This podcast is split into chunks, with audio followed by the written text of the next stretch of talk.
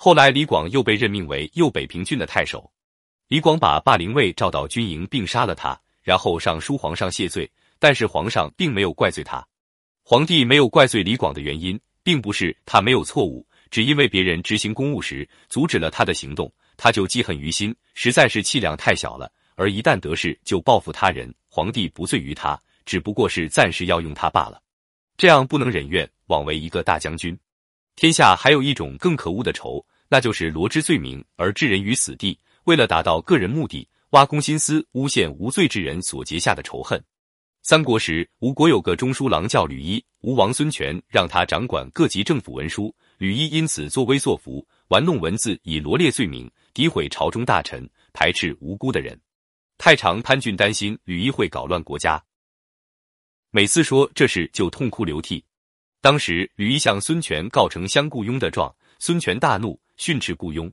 谢宏对吕一说。雇佣如果被撤职，潘太常可能会取代他吧？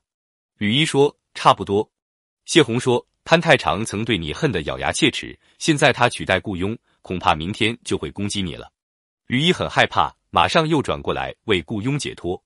后来，吕一因为故意治罪左将军朱据，点军吏刘柱替朱据告知皇上，孙权才醒悟，彻底查清吕一的罪行，吕一最终被杀。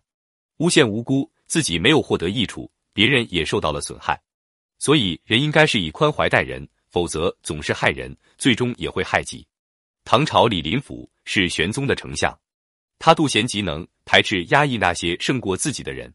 他性格阴险，人称口蜜腹剑。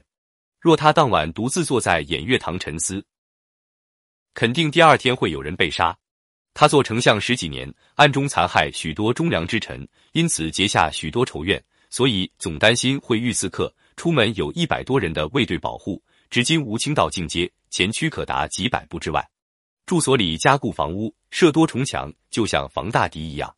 睡一晚上要迁徙几个睡处，连家里人都不知他到底住在哪。李林甫实在是不知忍受妒忌，而由妒生恨，由恨害人，害人则结仇，以至于吓得日夜不宁，最后也没有好下场。确实，天下最难的事，莫过于以德报怨。不计前仇，宽怀待人，这需要很大的毅力和勇气去忍受他人对自己的伤害，对自己的背信弃义。没有大志、没有高尚修养的人是做不到的。西汉人韩安国曾在梁惠王手下做大夫，后来犯罪入狱，狱中的小吏田甲侮辱他。韩安国说：“死灰难道不会复燃吗？”田甲说：“真是这样，我就用尿熄灭它。”过了不久，梁国内史一直空缺。汉朝派使者韩安国为梁孝王内史。